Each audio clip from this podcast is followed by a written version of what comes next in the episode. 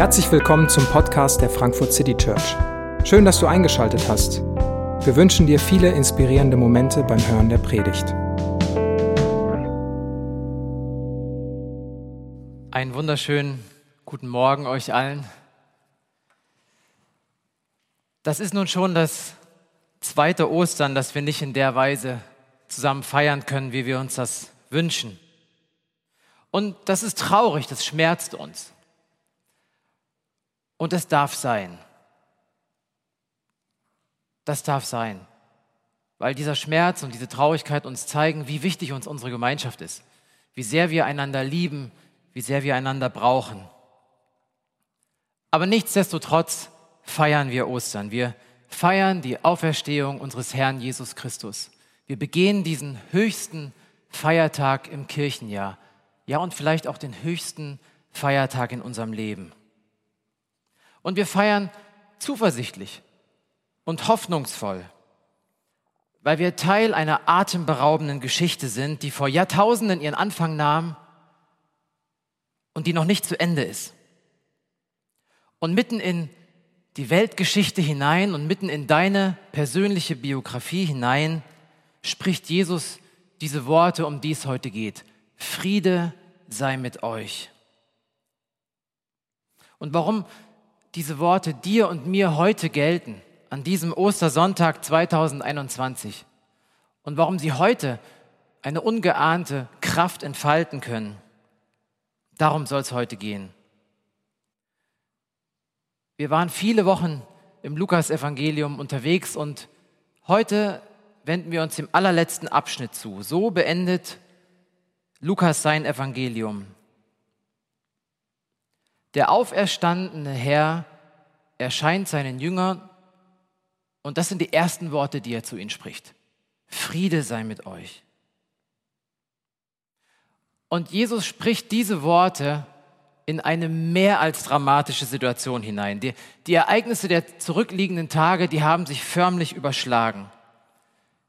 Es ist nicht zu viel gesagt, wenn wir sagen, dass die Freunde von Jesus, die Jüngerinnen und Jünger, sie waren schockiert, sie waren traumatisiert, sie waren verwirrt, aufgewühlt, verängstigt, traurig und bitter enttäuscht.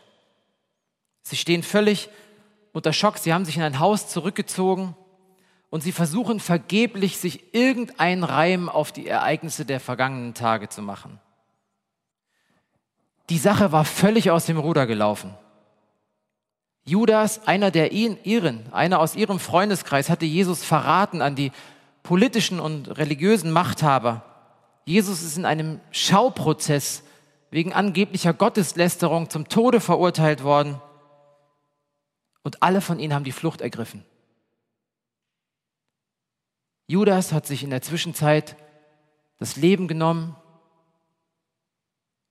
Und in Petrus klingeln noch die Worte nach, die er so bitter bereut.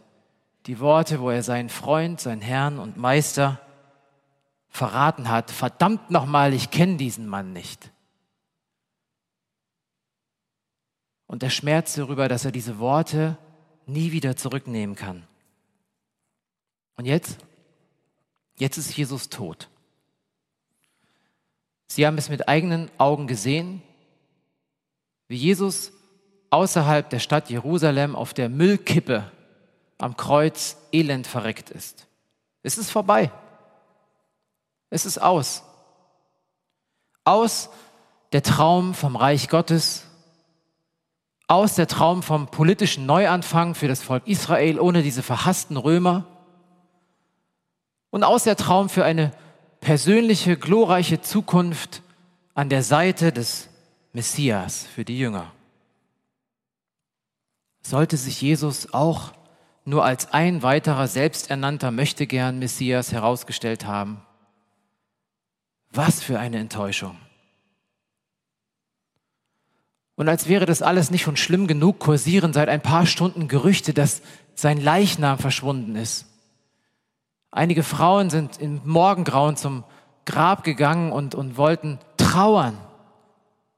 Und das Grab war leer, Jesus war nicht mehr da absolute Verwirrung, wer hat diesen Leichnam wohin gebracht? Sollte jetzt auch noch die letzte Möglichkeit geraubt sein, würdevoll Abschied zu nehmen, irgendwie abzuschließen mit alledem.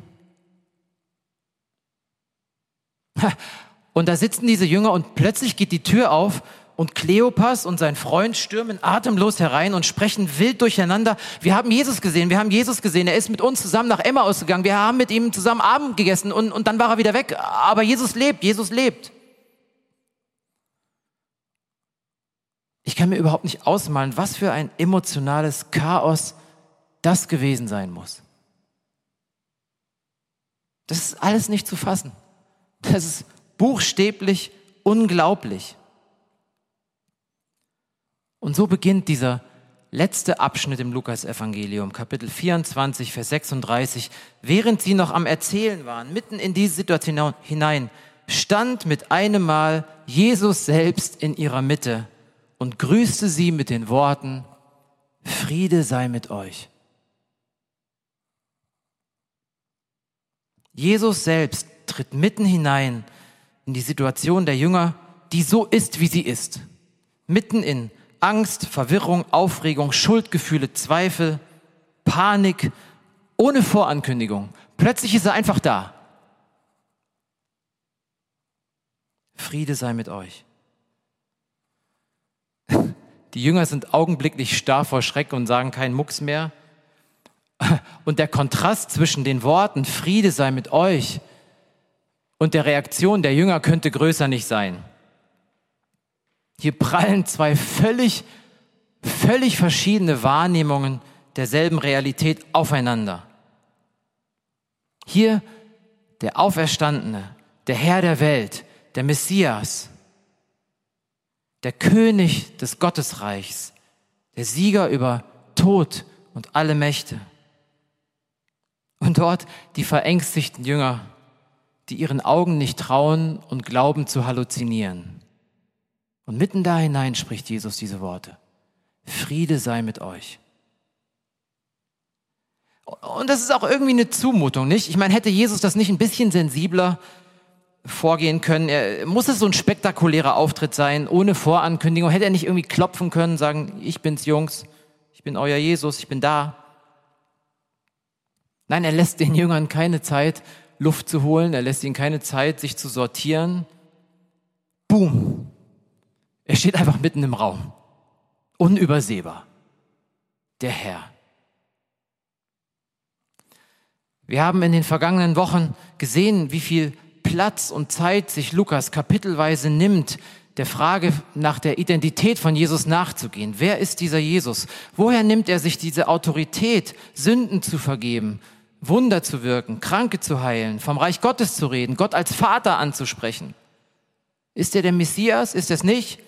der von Gott Gesandte, der Sohn Gottes? All das ist spätestens hier klar. Es muss so sein.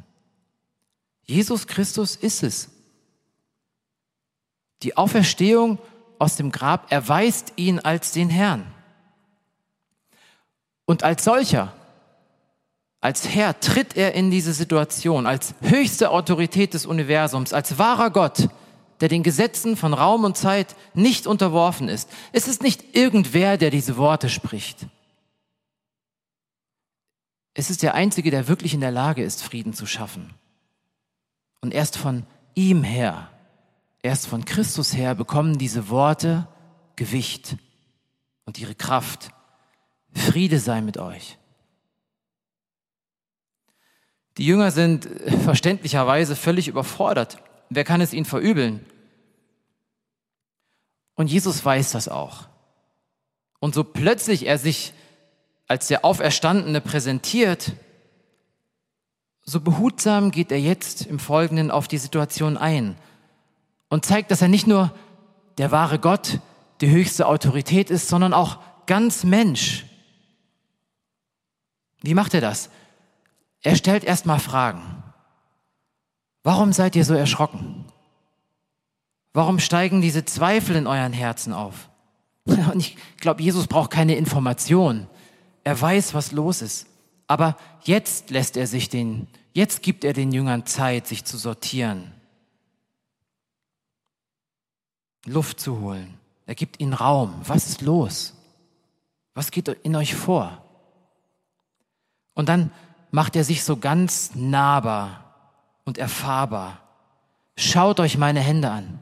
Schaut. Schaut euch meine Hände und Füße an. Ich bin es wirklich, berührt mich, fasst mich an, überzeugt euch selbst. Ein Geist hat doch nicht Fleisch und Knochen, so wie es an mir seht. Er spricht alle Sinne an, fasst mich an, berührt mich. Schaut, schaut mal her. Ich habe Fleisch und Knochen. Und ich, ich habe mich gefragt, warum, warum sagt Jesus, schaut meine Hände und meine Füße an? Er sagt das, weil der Auferstandene durchbohrte Hände hat. Unübersehbar bleiben die Nägelmale in alle Ewigkeit an Jesus.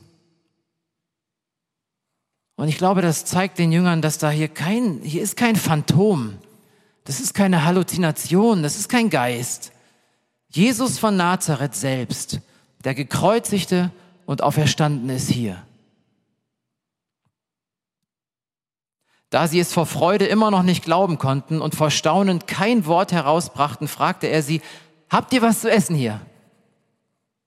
Und sie gaben ihm ein Stück gebratenen Fisch und er nahm es und aß es vor ihren Augen. Ich glaube nicht, dass Jesus Hunger hatte. Ganz ehrlich. Ich glaube, er wollte zuerst mal die Jünger aus ihrer Schockstarre rausholen. Jetzt, jetzt steht mal auf, habt ihr was zu essen? Könnt ihr es mir vielleicht bringen? Äh, die, sie waren starr vor Schreck. Und ich denke, dass damals wie heute gingen Menschen davon aus, dass Geister nun mal nicht essen. Und, und Jesus macht das noch plastischer. Gib mir was zu essen. Ich zeige euch, ich bin ein Mensch aus Fleisch und Blut. Und vielleicht möchte er sie auch an das letzte Abendmahl erinnern, wo er doch angekündigt hat, was passieren würde vor seinem Tod. Er hat gesagt, was passieren würde. Und kurz vorher ist er diesen Emmaus-Jüngern, Kleopas und seinem Freund begegnet. Und was war da? Auch im Moment des Brotbrechens, im Moment des Essens gehen ihnen die Augen auf und sie erkennen Jesus als der, der er ist.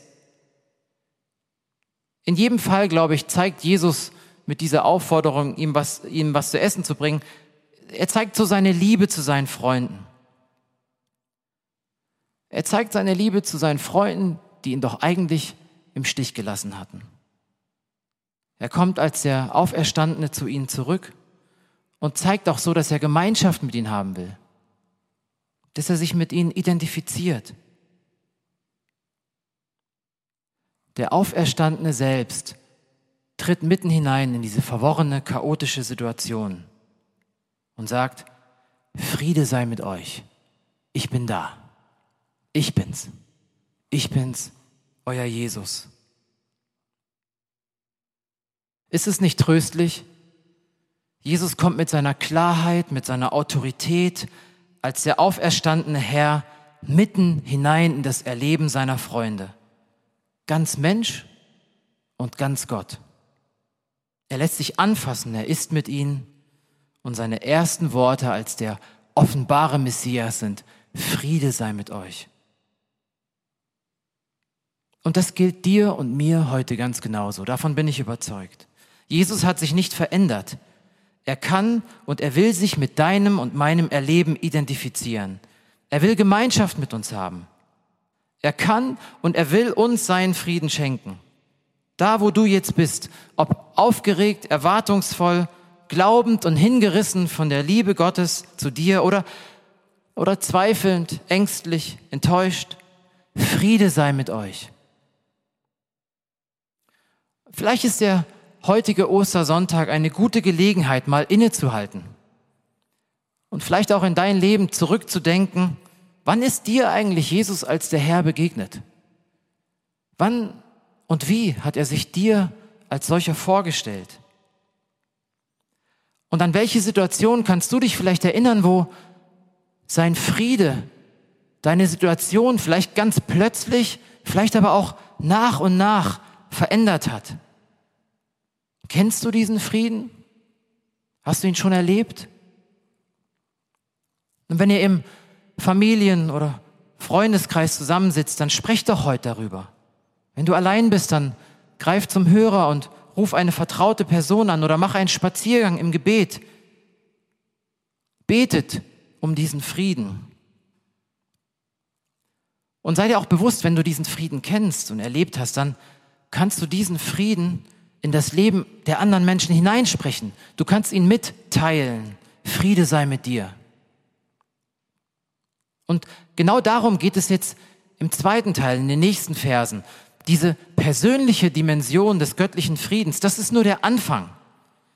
Ja, dass, dass wir Jesus persönlich kennen können, dass wir seinen Frieden erfahren, seine Klarheit, den unverstellten Blick auf das, was ist, dass wir Versöhnung mit Gott haben können, ganz persönlich. Das ist nur ein Teil von etwas viel, viel Größerem. Dieser Friede findet nicht in deinem Leben sein Ziel. Nein, dieser Friede setzt uns in Bewegung. Er kennzeichnet Kirche als das neue Gottesvolk, das eine gewaltige Mission hat. Und Jesus reißt hier für seine Jünger einen unglaublich großen Horizont auf. Achtet mal, welch gewaltigen Bogen jetzt Jesus spannt. Er sagte zu ihnen, nun ist in Erfüllung gegangen, wovon ich sprach, als ich noch bei euch war. Ich sagte, alles, was im Gesetz des Mose, bei den Propheten und in den Psalmen über mich geschrieben ist, muss sich erfüllen. Und er öffnete ihnen das Verständnis für die Schrift, sodass sie verstehen konnten. Und er sagte zu ihnen, so steht es doch in der Schrift, der Messias muss leiden und sterben und drei Tage danach wird er von den Toten auferstehen. Und in seinem Namen sollen alle Völker zur Umkehr aufgerufen werden, damit sie Vergebung ihrer Sünden empfangen. In Jerusalem soll damit begonnen werden und ihr seid Zeugen für das alles. Ich werde die Kraft aus der Höhe auf euch herabsenden, wie mein Vater es versprochen hat. Bleibt hier in der Stadt, bis ihr damit ausgerüstet werdet. Das ist jetzt ein krasser Schwenk von dieser persönlichen Ebene hin zu diesen Aussagen über die heilige Schrift der Juden. Der Blick geht weit zurück in die Geschichte Israels und wie selbstverständlich macht Jesus den Jüngern klar, dass da in einer gewissen Weise überall von ihm die Rede ist. Im Gesetz des Mose, der Torah, bei den Propheten, in den Psalmen. Ganz selbstverständlich sieht Jesus sein Leben und Wirken als die Erfüllung an. Die Geschichte Gottes mit den Menschen läuft auf Jesus zu. Sie war noch nicht vollständig. Da musste noch ein Versprechen eingelöst werden. Und Jesus sagt, ich bin die Erfüllung dieses Versprechens. Ich habe mich früher immer gefragt, so was muss das für eine Bibelstunde gewesen sein, wenn Jesus so durch die Torah geht und durch die Psalmen und überall so sagt, in dem Vers und in dem und in dem ist übrigens von mir die Rede. Aber ich glaube, das war nicht so. Ich glaube nicht, dass er in die Top-Bibelstellen messianischer Verheißungen aufgerattert hat. Ich glaube auch nicht, dass er ihnen eine Lehrstunde über die richtige Auslegung des Alten Testaments gegeben hat. Ich glaube, Jesus öffnet seinen Freunden die Augen für die Geschichte Gottes mit den Menschen und wie er die zentrale Rolle darin spielt, wie er von Anfang bis Ende planvoll wirkt, wie er von Anfang bis Ende Heilsgeschichte schreibt. Ich, ich weiß es natürlich nicht genau, aber ich stelle mir vor, wie Jesus vielleicht die Aufmerksamkeit der Jünger zurück bis zur Schöpfung lenkt, die den Zweck hat, Gottes Herrlichkeit wiederzuspiegeln und Gemeinschaft zwischen Gott und Mensch zu ermöglichen. Vielleicht verweist er auf den Bruch und die Entfremdung zwischen Mensch und Gott. Er erwähnt vielleicht die Bundesschlüsse Gottes mit Noah, mit Abraham und Mose. Vielleicht erinnert er an die Sklaverei in Ägypten und die Befreiung. Vielleicht erwähnt er die Propheten, die das Volk immer wieder ermahnt haben, Gott nicht zu vergessen, zu Gott umzukehren, mit ihm, vor ihm zu leben. Und vielleicht erinnert er sie auch an die Versprechen, an die Ankündigungen des kommenden Messias. Des Messias, der in Ordnung bringen wird, was kaputt ist und finden wird, was verloren ist. Nun ist in Erfüllung gegangen, wovon ich sprach. Alles, was im Gesetz des Mose, bei den Propheten und in den Psalmen über mich geschrieben ist, muss sich erfüllen. Das ist eine ganz andere Perspektive, als die Jünger sie haben. Eben noch sah es so aus, als wäre die Situation komplett eskaliert, als wäre Gott alles entglitten, als wäre der Worst Case eingetreten und alle Hoffnung zerstört. Und jetzt kommt Jesus und sagt, so steht's doch in der Schrift. Der Messias muss leiden und drei Tage danach wird er von den Toten auferstehen.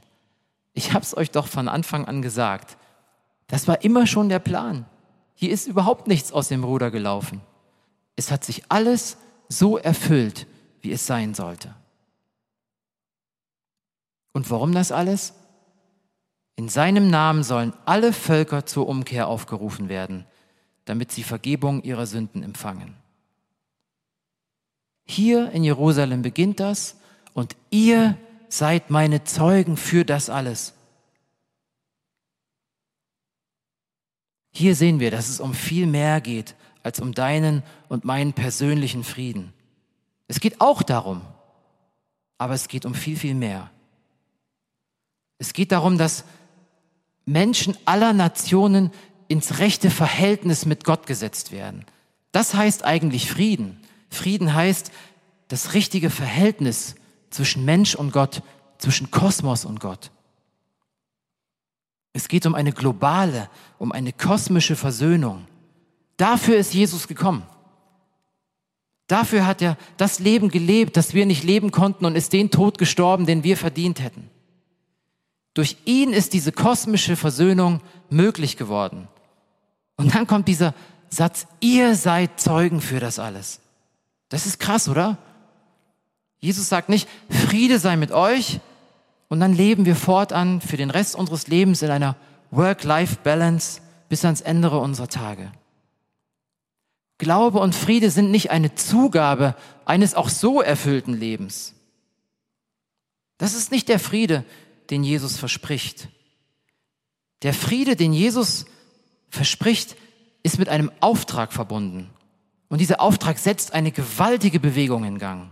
Eine Bewegung, die auch dir und mir das Evangelium gebracht hat. Wir stehen auf den Schultern unzähliger Männer und Frauen, die uns, für uns Zeugen waren von dem, was passiert ist. Oft unter Einsatz ihres Lebens. Und wir werden als Zeugen in diese gewaltige Geschichte, in diese Bewegung mit hineingenommen. Gott nimmt dein und mein persönliches Leben mit hinein in seine Heilsgeschichte. Deine Biografie wird Teil von Heilsgeschichte. Das gibt deinem Sinn, deinem Leben Sinn und Richtung und Ziel. Und ja, du bist gemeint, tatsächlich. Und, und wisst ihr, das, das passiert nicht im Großen, im Spektakulären, das passiert mitten im Alltag, im Kleinen. Dass du diesen Gottesdienst angeklickt hast und mit uns zusammen feierst, ist ein Ausdruck davon. Indem du versuchst, integer zu leben. Indem du versuchst, nicht an Bitterkeit festzuhalten, sondern hoffnungsvoll zu leben. Indem du nicht an Unversöhnlichkeit festhältst, sondern Versöhnung stiftest. Indem du ein Leben lebst, das nicht perfekt ist, sondern in einer Umkehrbewegung zu Gott bleibt. Indem du dein Leben, indem du mit Wort und deinem Leben bezeugst, was du glaubst. Mit alledem bist du Teil dieser großen Versöhnungsgeschichte. Und gemeinsam als FCC, als Kirchenfamilie versuchen wir genau diesen Auftrag auch hier in Frankfurt zu erfüllen. Wir versuchen Zeugen Jesu für diese Stadt zu sein. Das heißt Kirche für die Stadt, Zeugen für Jesus Christus mitten hier in Frankfurt zu sein. Das ist unsere Mission. Wir haben keinen Masterplan.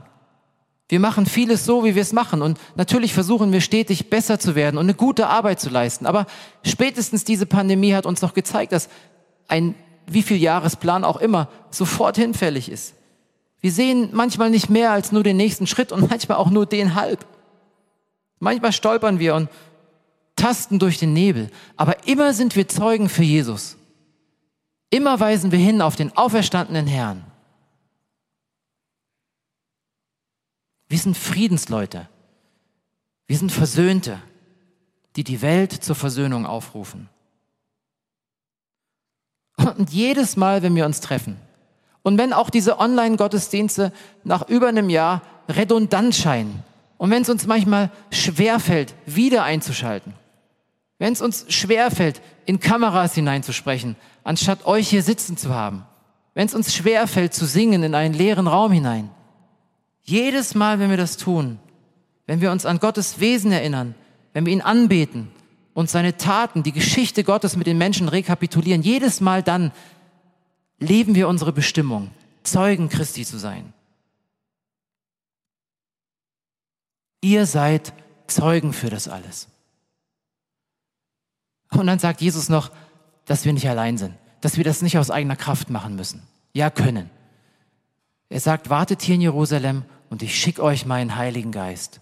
In seiner Kraft, in seinem Auftrag, mit seiner Hilfe könnt ihr auch Zeugen sein und eure Bestimmung leben. Warum wir? Ehrlich gesagt, ich habe keine Ahnung. Warum wir? Wir haben uns genauso wenig für diese Mission qualifiziert wie die Jünger.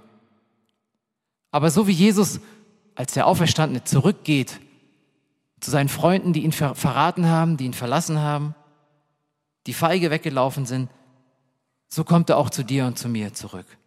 Was für eine Gnade. Und nimmt uns hinein in diese gewaltige Geschichte. Das Lukas-Evangelium endet mit diesen Worten. Jesus führte die Jünger aus der Stadt heraus. Er erhob die Hände, um sie zu segnen. Und während er sie segnete, wurde er von ihnen weggenommen und zum Himmel emporgehoben. Und die Jünger warfen sich nieder und beteten an. Und dann kehrten sie nach Jerusalem zurück, von großer Freude erfüllt. Wenn uns dieser Abschnitt eins klar machen will, dann doch dies. Es ist von Anfang bis Ende Jesus selbst, der Herr, der Auferstandene, der handelt. Er ist in diese Welt gekommen, so wie sie ist. Er hat die Versöhnung der ganzen Welt mit Gott möglich gemacht durch sein Leiden, sein Sterben, seine Auferstehung. Er hat die Jünger berufen und er lädt dich und mich dazu ein, seine Zeugen zu sein. Er öffnet uns das Verständnis für die Schrift. Er schenkt uns die Kraft des Heiligen Geistes. Er segnet uns. Und er möchte uns dabei haben bei dieser großen Versöhnungsgeschichte. Und er wird diese Geschichte, deine persönliche, deine Lebensgeschichte und die Geschichte der ganzen Welt zu einem guten Ende führen, so wie er es versprochen hat. Hinein in eine ewige Gemeinschaft mit ihm. Wenn man das anfängt zu ergründen, wenn man dem nachspürt, dann kann man doch nicht anders reagieren, als wie die Jünger es hier tun. Sie warfen sich nieder und beteten an. Und sie kehrten mit großer Freude zurück in ihre Stadt. Ich wünsche uns allen diese Osterfreude, diese Osterfreude, die dir angeboten wird. Friede sei mit euch. Und so bitten wir dich, auferstandener Herr, dass wir diesen Frieden in diesem Moment erleben können dass wir neu erfüllt werden mit der Kraft deines Heiligen Geistes, der uns die Augen öffnet für das, was an Ostern vor 2000 Jahren passiert ist. Der uns die Schrift aufschließt und erkennen lässt, dass das alles dein Plan war, dein gutes, gnädiges Handeln mit dieser Welt und mit uns persönlich. Und wir bitten dich um Freude, Freude mitten in dieser Situation Teil dieses gewaltigen Abenteuers zu sein, für dich unterwegs zu sein, dich zu bezeugen, mit unseren Worten, mit unseren Liedern und mit unserem Leben auf dich hinzuweisen, den auferstandenen Herrn. Danke, dass das unserem Leben Sinn und Ziel und Erfüllung und Hoffnung und Kraft und Freude verleiht, egal wie die Umstände sind. Lass uns sichtbar werden als versöhntes Volk, als Friedensvolk, als Frankfurt City Church hier in dieser Stadt. Und diese Mission leben zusammen mit Tausenden von Kirchen weltweit, die auf dich hinweisen. Schenk uns deinen Frieden. Amen.